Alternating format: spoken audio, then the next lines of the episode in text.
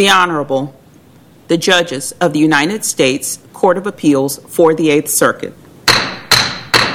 Hear ye, hear ye, hear ye. The United States Court of Appeals for the Eighth Circuit is now in session. All persons having business before this honorable court may now draw near and they will be heard. God save the United States and this honorable court. Good afternoon. Thank you to counsel for joining us by video conference for this session. Madam Clerk, please call the case for argument. Case number 19 2910, Western Missouri, and 1930 19, Western Missouri. Norman Brown et al. versus Anne Precythe et al. Very well. Mr. Crane, we'll hear from you first. Thank you, Judge Colleton, and may it please the court. This court should not radically expand the Eighth Amendment to allow federal courts to rewrite states' parole procedures, even in narrow cases like these. To put in context how dramatic the district court's departure from case law is, the district court was interpreting Miller, Montgomery, and Graham, cases which are about applying the cruel and unusual punishment clause at sentencing for juvenile offenders facing life without parole punishments. But in the parole proceedings reviewed by the district court, there was no punishment, no sentencing, no juveniles, and no life without parole. The uh, Counsel, is, could I ask you a preliminary question, please? Is there a, a uh, procedure in Missouri for resentencing these plaintiffs uh, for these kinds of offenses? Uh, there's no procedure for resentencing them unless they were to successfully challenge their sentences in habeas corpus. Okay, but there is a resentencing.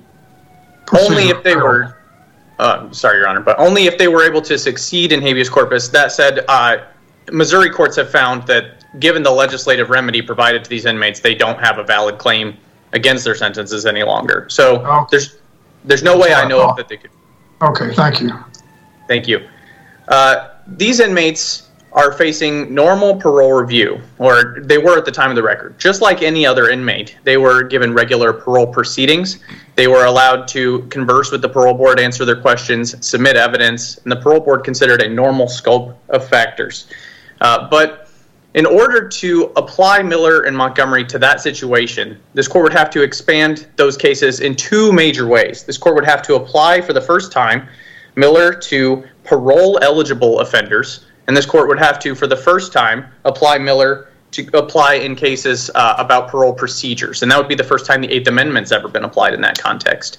In fact, uh, in our brief, we cited a long string cite on page 36 that the Eighth Amendment simply doesn't have any application to the procedures states use in parole proceedings. There's nothing in Miller, Montgomery, or Graham that would change that.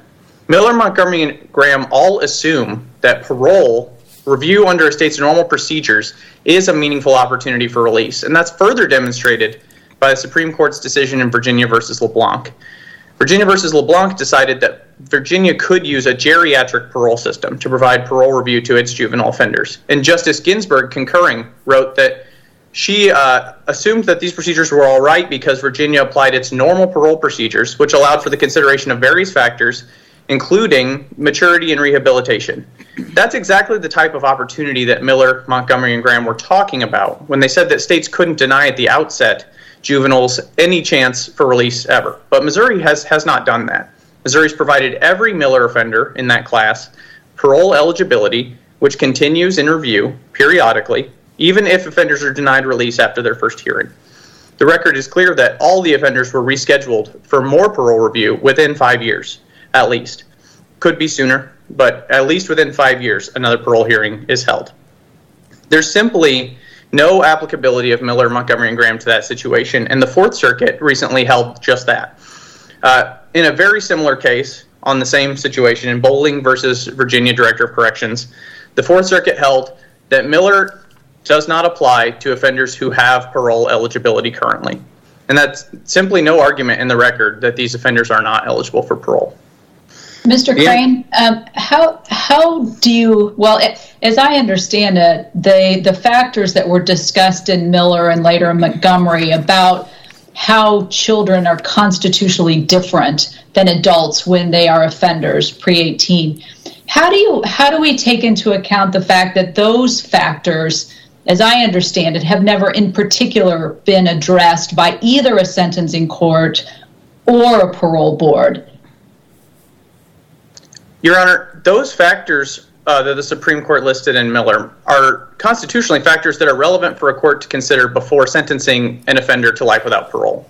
The reason that it's not important to, to concern those factors in Missouri's parole process necessarily, constitutionally, is because these offenders can never be sentenced to life without parole they'll always have continuing parole eligibility, and the parole board's not considering whether to shut them off from from their eligibility ever. That's those factors are relevant in deciding whether to take away forever a juvenile's chance of release at the time they're sentenced. These juveniles, uh, these offenders in this case, no longer juveniles, are simply not facing that possibility any longer. So, so it's your position that those factors just aren't relevant. That these that these individuals are no different than any other parole eligible inmate, even in spite of Miller and Montgomery? Now that's my that's my position that the Constitution no those factors are no longer constitutionally relevant to these offenders. They are relevant from terms of a policy decision. Should we release them on parole?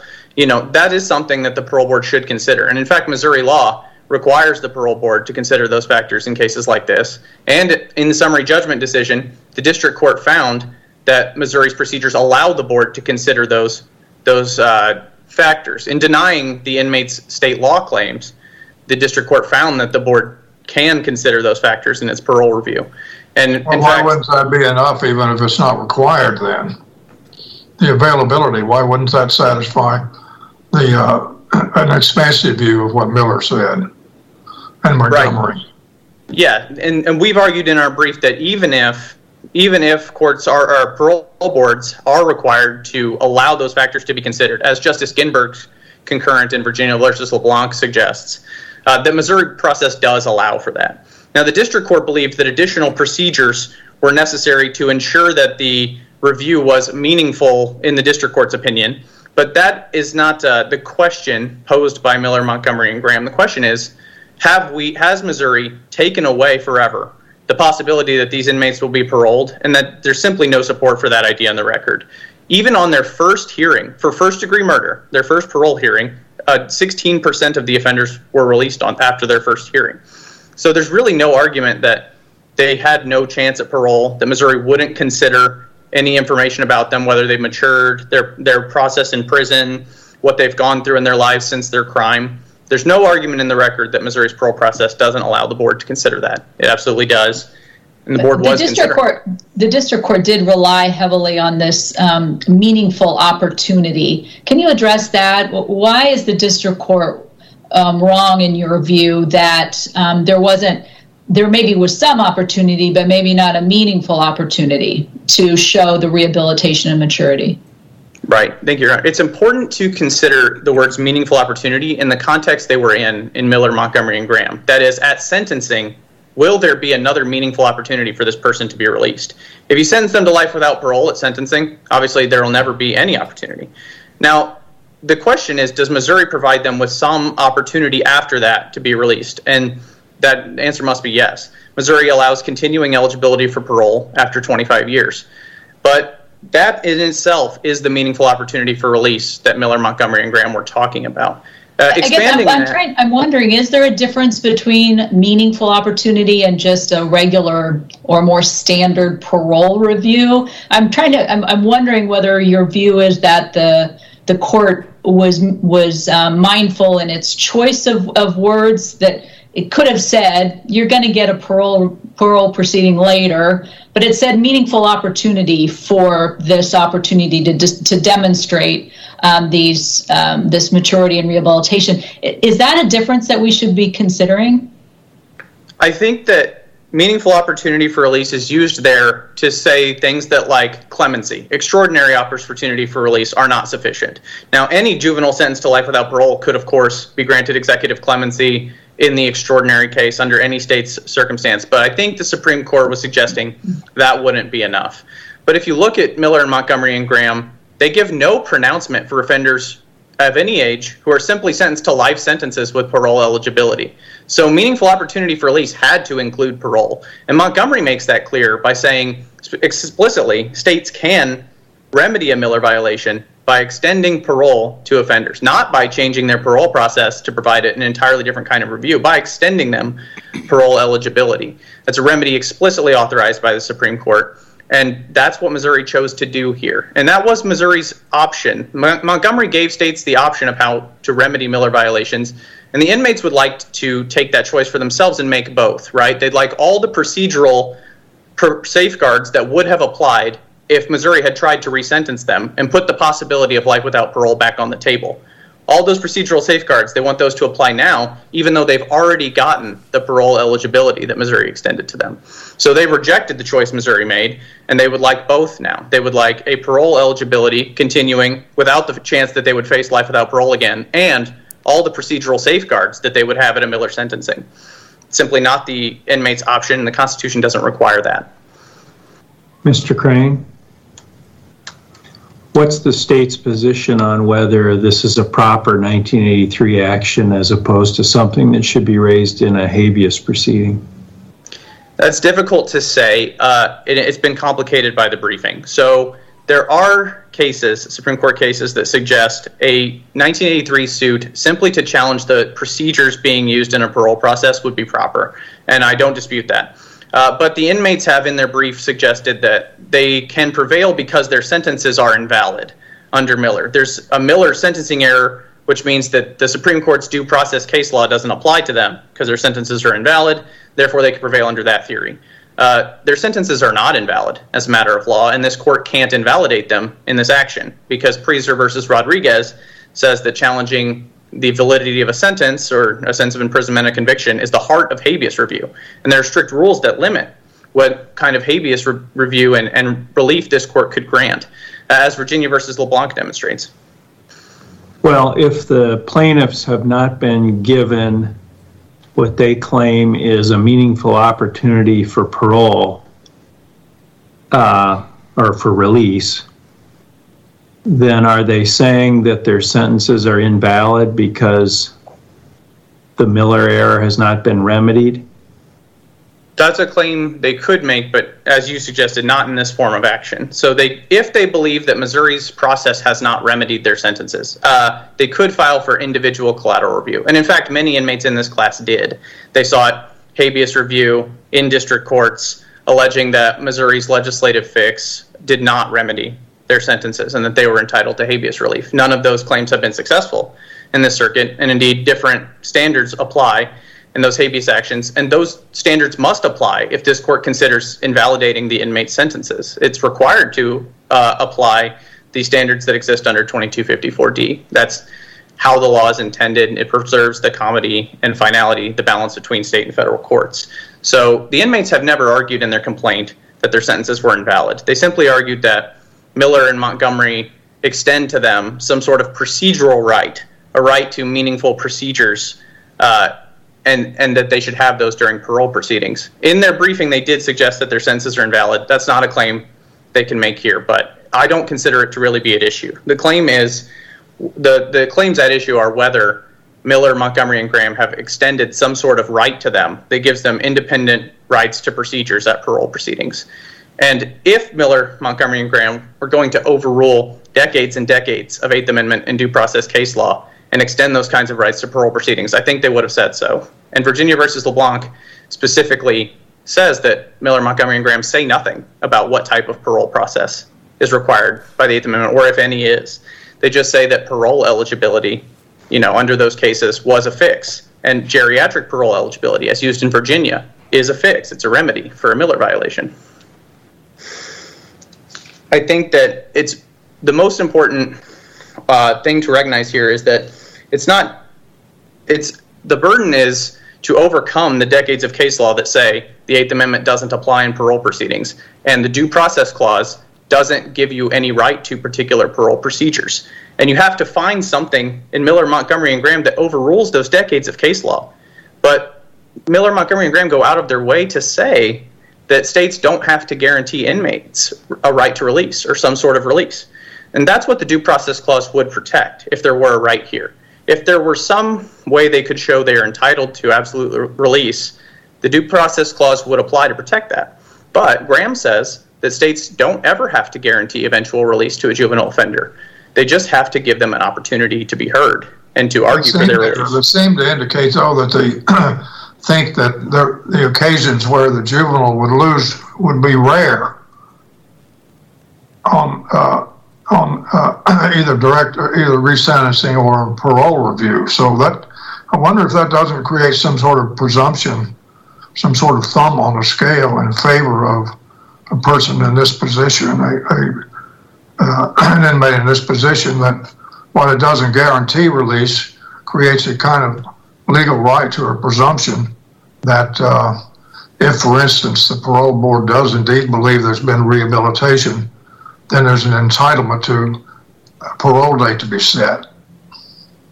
That kind of presumption would be a departure from the Eighth Amendment case law and the due process case law that's come down from this court and the Supreme but, Court. But I'm suggesting there's language in the cases that seems to indicate that there's there's an expectation. Maybe this was just hortatory language or aspirational, but there's a kind of expectation of relief uh, in cases in which juveniles were sentenced to life mandatory uh, life without parole, and so that.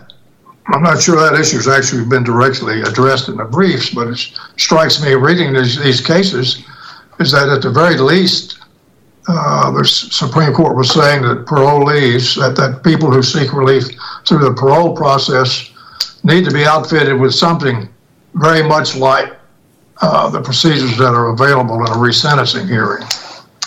I think that the, the language you're talking about, that it will be rare for a juvenile to ever be sentenced to LWOP, I think that is true at sentencing and still should be. And in fact, in Missouri, because we chose the legislative fix, there were none you know, no no juveniles affected by Miller were sentenced to life without parole. So that's certainly held true. Uh, but there is no language in Miller, Montgomery, or Graham that says it will be rare that no one will ever get eventual parole, parole release or how long it will be before they eventually get it. And there are also no facts in this case that the plaintiffs would would not have gotten eventual parole release at a high rate. Indeed, after their first hearing, a significant number of them, 16%, were released. Missouri's parole process generally, even for violent offenders, releases a very high rate of offenders before they complete their mm-hmm. sentences. So there's no no evidence to suggest that that wouldn't hold true here. Well, Montgomery, six, I'm sorry. Go ahead, Judge Kelly. No, no, go no, go right ahead, Judge Arnold. No, no, please. I just had a quick, just a, a question about the numbers. You said 16% had been released. Was that have they been released, or was that there was a date set for a release in the future? Yes, you're right. Scheduled for release is what I meant. Some of them have now been released, uh, not all of them. All right. Uh, with that, I'll save the rest of my time for rebuttal. Thank you. Well, wait a minute. Let's see if Judge Arnold wanted to finish his question. He deferred to Judge Kelly, but. No, that's quite all right. Thank you. No, all thanks. right. All right, then, Mr. Crane, you may reserve the balance of your time for rebuttal. Ms. Breihan, we'll hear from you. Thank you, Your Honor, and good afternoon. May it please the court. It is uncontested that the sentences originally imposed on these 98 juvenile class members are unconstitutional in violation of the Eighth Amendment. In Montgomery, the Supreme Court gave states the opportunity to cure those unconstitutional sentences by offering Miller impacted people the opportunity for parole release. But under Graham and Miller, that is a cure for the constitutional violation if and only if the opportunity for release is meaningful, realistic, and based on demonstrated maturity and rehabilitation. Now, the district court found for several reasons that Missouri's parole review process does not provide that meaningful opportunity, and the state hardly tries to defend that at all. It does not address in its briefing, for example, the six specific due process deficiencies identified in the juvenile class's opening brief. One, well, the class. Ms. Breihan, Ms. Breihan, let me ask you this. If if you're saying then that the state has not adequately remedied the Miller violation, why shouldn't this be a habeas proceeding for each well, by each individual by each individual class member uh, alleging that the sentence is unlawful. Well, Judge Colleton, as my uh, friend Mr. Crane pointed out, there were habeas petitions brought by most, if not all, of the juvenile class members, which were unsuccessful, and the Missouri Supreme Court pointed the class to Senate Bill 590 as a remedy, a quote unquote Miller fix for their unconstitutional sentences. In this class action, the juvenile class members are not challenging the fact or duration of their confinement, but they are challenging the constitutional adequacy of the opportunity for release that is afforded them through Missouri standard parole review process. A parole review process. But I thought you just said, but I thought you just said that uh, Miller and Montgomery provided that the state could remedy the violation by granting a meaningful opportunity for release, and the state here has failed to do so. And so I'm wondering why this isn't just an effort to uh, bring a habeas proceeding in a 1983 proceeding. Well, this case is not just about, uh, first of all, the relief that's sought in this class action was not to secure the release of the juvenile class members or even a specific percentage of the juvenile class members. It was ensuring that they had a meaningful opportunity to make the case for release, to demonstrate that they had grown and matured and that they are uh, demonstrate Miller's central central intuition, which is that even juvenile offenders who commit very serious crimes are capable of growth and maturity. And so it might be that the, the percentage of grant rates doesn't change significantly with a new process in place. But what's important is that the procedure in place ensures that Miller's substantive right is afforded to the class members. And when the Supreme Court suggested in Montgomery that the opportunity for parole might be one way in which a state might remedy a Miller fix, it could not have had in mind Missouri's standard parole review process where the juvenile class members receive bare bones boilerplate notices that don't even pretend to consider Miller factors, where class members are routinely denied access to the parole file, which forms the basis for board decisions, including the very critical pre hearing report, and where class members have very limited off- opportunity to offer evidence and advocacy on their own behalf, where board members make determinations based on subjective criteria uh, where the board is, is quite simply overwhelmed in its workload and where the focus is on the circumstances, the facts of the offense, as opposed to the juvenile's rehabilitation and maturity. Now, the question presented is whether this arbitrary and secretive parole review process that provides only a remote possibility of release and essentially ignores youth and rehabilitation along the way complies with the Supreme Court's clear mandate that children be given a meaningful and opportunity for release based on demonstrated maturity and rehabilitation? The answer clearly is no. And Your Honor, Judge Colleton, the district court dealt with this argument from the state that this is a, a habeas action, uh, action, in 1983 clothing and rejected that argument. Um, in fact, that was argu- uh, that was briefed in the motion to dismiss below um, and in the at the summary judgment stage as well. Well, so then do you, just bottom line, do you say that the state has remedied the Miller violation or not? If in fact it affords a meaningful opportunity for release for the class based on demonstrated maturity and rehabilitation, then yes. But absent that, Montgomery has said that there is a serious risk that the vast majority of juvenile offenders are being held in contravention of the Eighth Amendment. No, my question is, as to these class members, do you say that the state has remedied the Miller violation or it has not? No, it has not until it has ensured a meaningful opportunity is afforded to the juvenile class. The juvenile class has certain rights in the parole review process that is not afforded to the typical adult offender because they have a liberty interest in a meaningful opportunity for parole release. And when the Supreme Court has considered parole release, and especially in the juvenile context, it is always focused on, on growth and maturity. In Graham versus Florida, the Supreme Court concluded that mandatory life without parole sentences are unconstitutional because they deny the juvenile offender the chance to demonstrate growth and maturity. And underpinning the Miller decision was the same proposition that mandatory sentences preclude consideration of the mitigating qualities of youth, including lessened culpability and greater capacity for change. And thus, so in its Ms. Ms. Breihan, why Ms. Breihan, why isn't this then? Why aren't Miller and, and Montgomery just about mandatory uh, li- uh, sentence, life without parole sentences?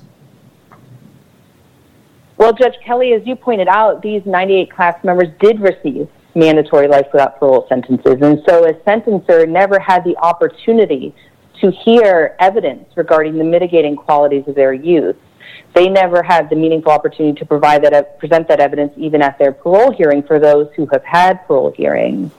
Um, what about so, if, if, if they, if, why doesn't then, if, if it is about, ma- the, the focus is on mandatory and they got then life without, I'm sorry, well, life with parole, why doesn't that cure? You say they didn't have an opportunity to present the evidence about youth and all of the attending characteristics of youth at the sentencing. But if they went, if they ultimately got life with parole, why isn't that the remedy? This is not a case where Miller impacted juveniles were resentenced to life with parole. And so it's distinguishable from other states that did choose that remedy, for example, Pennsylvania or Michigan. Um, and indeed, some lower courts have applied Graham and Miller's edict to the parole review context, even for juveniles serving life with parole. But the court needn't go that far to affirm the district court's order here because the juvenile class was not resentenced to life with parole. They're still serving mandatory life without parole sentences. And where the responsibility for affording a meaningful opportunity for release lies with the parole board, the parole board must comply with Graham Miller in meting out that remedy. The parole board has no more right to ignore Graham and Miller Montgomery than does the Missouri legislature or this court in its line of cases around extreme sentencing of youth, whenever the Supreme Court has talked about, discussed the opportunity for release that must be afforded to juvenile offenders serving life sentences, that opportunity has always centered around the particular considerations of the unique characteristics of youth and children's capacity for growth and change. Logic dictates that these same considerations be the focus, whether the inmate receives a Miller resentencing in the court of law or as in Missouri, a parole hearing offered as a purported Miller fix. Indeed, Graham acknowledged that rehabilitation is a penological goal that forms the basis of parole systems. And nearly 50 years ago, in the Morrissey decision, the Supreme Court held at page 478 that the purpose of parole is to help individuals reintegrate into society as constructive individuals as soon as they are able. And thus, not only must this opportunity for release focus on youth maturity and rehabilitation, it must be realistic. As Graham noted at page 70, a remote possibility of release does not mitigate the harshness of a life without parole sentence.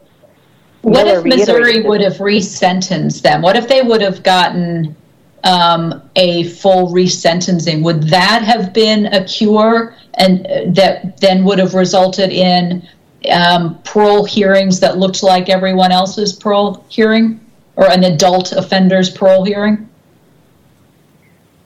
There are a number of cases cited in the briefing, Judge Kelly, where district courts and state courts did apply Miller and Graham to contexts where juveniles were serving parolable life sentences. Either they went through a resentencing, as your hypothetical suggests, or otherwise they're serving life with parole, and it's still held that the parole boards must comply with Miller and Montgomery. Again, this court doesn't have to go that far in order to affirm the district court's order because the juvenile class has not been resentenced, but that would certainly be a different case if the class had the opportunity in a court of law to present evidence regarding the mitigating qualities of youth and their growth and maturity over time would be a very different case where here the juvenile class has never had that opportunity.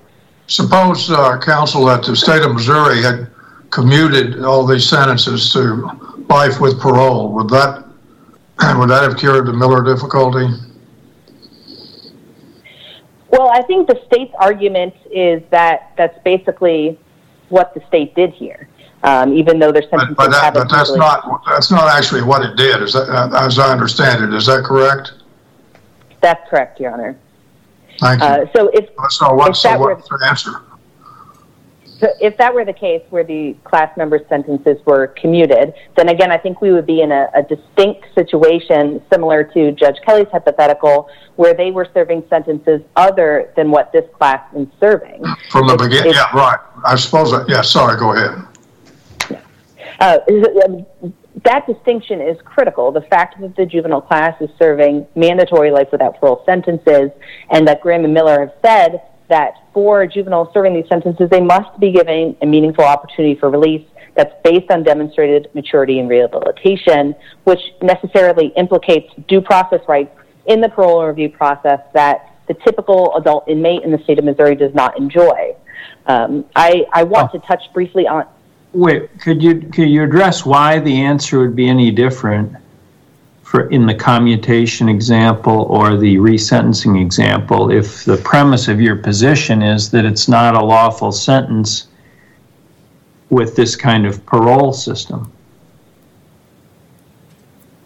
Well, it's, the sentences were invalidated by Miller. That's uncontested um, in the record. And in order to cure that, the the the Montgomery court pointed out states could resentence or they could offer parole, and that parole opportunity, as Graham and Miller require, must be meaningful and realistic. Now, for uh, an individual who is under 18 at the time of the offense and is sentenced to a parolable life sentence under a discretionary sentencing scheme, their situation would fall outside the Miller case because Miller dealt with a mandatory imposition of life without parole sentences for juvenile homicide offenders. What if and the my, opportunity for parole under that sentence was not meaningful under your definition? Again, I think that would be a different case.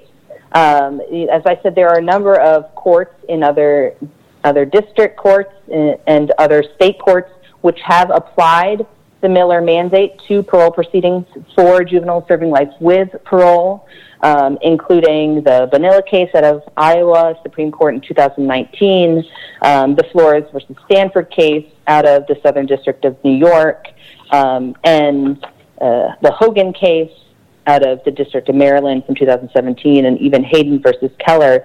So a number of cases have applied uh, Graham and Miller to situations where there's parole review for a juvenile offender since life with parole, but the court needn't go that far to affirm the district court order here because that's not the situation that the juvenile class finds themselves in.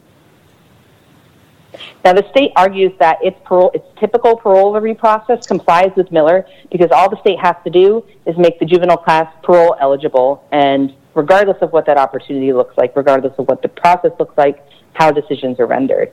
Under this argument, the state could hold juvenile parole hearings where not a single class member is granted parole, or where every single class member is denied parole because they were juveniles or because of what they ate for breakfast.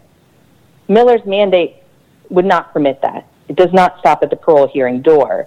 And here, the parole process that would be afforded to these juvenile offenders typically cannot be what the Supreme Court had in mind when it offered parole opportunity as a quote unquote Miller fix. Hearings are shrouded in secrecy, they are short. The majority of the hearings is focused on the facts of the crime, not maturity and rehabilitation. The board action sheets, which are at the sealed appendix, page 863 through 878, contain no substantive notations regarding youth and immaturity, and the class members have little to no ability to present mitigating evidence. For example, at Mr. Rowland's hearing, his sole delegate that he was allowed to have in the room was his older sister, who knew him since he was a baby and would have been a wealth of information about who Mr. Rowland was at the time of the crime and how he had changed over time. But when it was her opportunity to speak at the hearing, she asked if she could speak to anything and was told, no, you can only speak to support upon release. That's a consistent rule that was applied across the class in these cases. They also offer a far remote chance of release, and the board renders decisions that are arbitrary and subjective, supplying decision notices on admittedly bare bones and boilerplate notice forms. The hearings themselves are informal, but make no mistake, they're adversarial. Prosecutors are invited to and regularly do appear at these hearings, as do victims or victims' representatives. They often make statements in opposition for release, and they can even make such statements outside the presence of the inmate.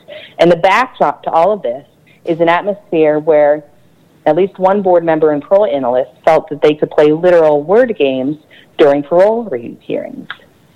As we point out in our briefs, the district court, the Western District Court of Missouri, is not the only court to have found a liberty interest in a meaningful opportunity for parole. So this is far from the radical expansion that the state argues it to be. And the court notes that although, as Mr. Crane pointed out, Graham stopped short of guaranteeing parole, it does provide the juvenile offender with substantially more than the possibility of parole or, as Greenholtz characterized it, a mere hope of parole. It creates a categorical entitlement to demonstrate maturity and reform, to show that they're fit to rejoin society, and to have a meaningful opportunity for release. And so, as pointed out in the Bonilla decision, uh, page 776, unlike an adult who, under Greenholtz, is entitled to parole only as a matter of mere legislative grace, a juvenile lifer under Graham and Miller and Montgomery is, quote, constitutionally entitled to receive a meaningful opportunity to demonstrate maturity and rehabilitation. Uh, counsel, suppose, suppose board was indeed satisfied that the Miller criteria had been satisfied and that this juvenile was a person who had shown himself for, uh, for to use a shorthand to be redeemable. Um, would that entitle the juvenile to a parole date, or or could the date still be uh, still be denied on the ground, say, for instance, of the heinousness of the offense? Well, Your Honor, the Supreme Court's precedent regarding extreme sentencing of youth emphasizes that focus must be on maturity and rehabilitation and the mitigating qualities of youth. And so the focus should be on the youth of the offender. I, I understand. I'm just wondering, what, I think what you're suggesting is what I may have suggested earlier, in that there's some kind of thumb on the scale or presumption mm-hmm. in favor of the juvenile here, but I'm not sure exactly how to measure it or describe it. Well, the Miller court, Judge Arnold notes that great weight, that's the phrase he use, great weight ought to be given to the mitigating qualities of youth. And there are uh, some cases, I believe the Flores versus Stanford case out of uh, the Southern District of New York, that indicates that um, if a juvenile has demonstrated maturity and reform, then he should be released on parole. You're correct to point out that although this was touched on briefly in, in plaintiff's expert report, it wasn't dealt with directly by the district court. In other words, the district court didn't make any conclusion about a presumption of release, um, and so that, that issue is not before the court on appeal. I have a question that might be related about it relates to the Graham case. You recall that in Graham, the petitioner conceded that a sentence of 40 years without the possibility of parole probably would be constitutional for a non homicide offense. So, assuming that a sentence of 40 years without parole would be constitutional for a first degree murder offense, um, wouldn't these claims fail because the Constitution doesn't require any sort of parole process until they serve 40 years? Well, the, the phrase meaningful opportunity for release has not just to do with how realistic that opportunity is and at what point in time the opportunity is offered to the juvenile offender, but also what that process looks like, right? Substantive rights necessarily carry with them some procedural aspects in order to ensure. I see him over time if I could just finish. Yes, but could you address when the substantive opportunity takes hold? I mean, does the state have to allow parole opportunity after five years or after 10? When does this meaningful opportunity requirement kick in? Well, here in the state of Missouri, the, the state through Senate Bill 590 has offered to provide that opportunity after 25 years being right. served on the life without parole sentence. But that could be just legislative grace that isn't required by the Constitution. So I'm trying to nail down when the Constitution requires the provision of a meaningful opportunity. Well, Your Honor, Miller and Montgomery don't directly answer at what point that opportunity ought to be provided. However, when that opportunity is provided, it must be meaningful, it must be realistic, and it must focus on maturity and rehabilitation. Here, that opportunity is provided at the earliest after 25 years of incarceration, and it's not meaningful, and it's not realistic, and it doesn't focus on maturity and rehabilitation.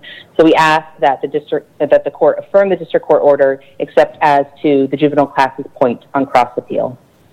What did the Wyoming statute, uh, which I think uh, Montgomery cited, what did it have uh, in it that indicated how long a person had to wait before asking for parole? The Wyoming statute offered parole review after 25 years. Okay, that's what I Uh, My thought. understanding, yeah, my understanding is it did not impose any other limitations on the discretion of the parole board in rendering those decisions, which is contrary to what Missouri state law does provide. Right, thank you. Thank you.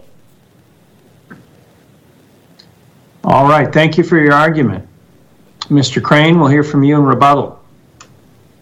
Thank you, Your Honor. All three of the judges have seized on one of the key reasons that we know Miller doesn't apply outside the sentencing context, and that's because this court doesn't review Missouri's specific state legislative choices and how to remedy these sentences, right? So we could have commuted the sentences. We could legislatively commute the sentences. We could have resentenced them. The legislature could have authorized a mandatory punishment on resentence, but none of those things matter. What matters is whether the sentence itself is constitutional. Now, as to uh, Judge Colleton's point, Missouri could have authorized life without parole as the only punishment for first degree murder and resentenced all of these juveniles in a situation where that was the punishment they would get life with parole.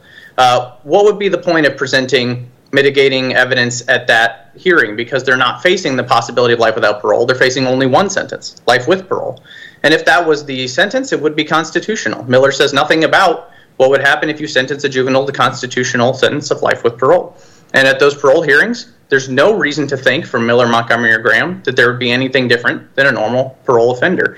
And in fact, to get to that point, my opponent has to read into case law words that aren't there. She said Montgomery says states can extend parole review to offenders, but that review has to be meaningful and realistic. But nowhere in Montgomery does it apply meaningful and realistic to the parole process states will use. That's the word it uses for an opportunity for release at sentencing. Of course, sentencing must keep in mind that juveniles must be entitled to a later meaningful opportunity for release, and it can't take that away without uh, applying the process that Miller lays out, without strongly considering whether we should ever take away this juvenile's chance for release back into society. But that's simply not the issue here. We're considering whether 40 year old men who've and men and, and some women have considered have uh, deserved release right now or whether they should wait five years that's what we're considering in this case not whether we should take away their chance to ever be released again and my you know the other side went through and listed out all of the parole procedures they don't like but they're parole procedures that have been upheld uh, against adult offenders time and time again now, I, I understand that they don't believe this is the most transparent or the best opportunity for these offenders to show that they've been rehabilitated, but it is not meaningless and it's not unrealistic. The record strongly shows that these offenders can present evidence in writing. They can converse with the parole board. They can tell them that they should be released. The parole board will look at their records from prison, the programs they've completed, and the parole board does grant relief pretty often it's not unrealistic to consider that these offenders will be released before their, the end of their lifetime, and that's what they're entitled to. They're not entitled to some uh, entitlement that must be read into Miller and Montgomery that would give them a leg up over every other offender in the system. That's simply not what those cases say. Uh, thank you. That's all my time. Very well. Thank you for your argument. Thank you to both counsel. We appreciate your appearing by video conference for this session. The case is submitted and the court will file an opinion in due course. That concludes the argument session for this afternoon. The court will be in recess until further call of the docket.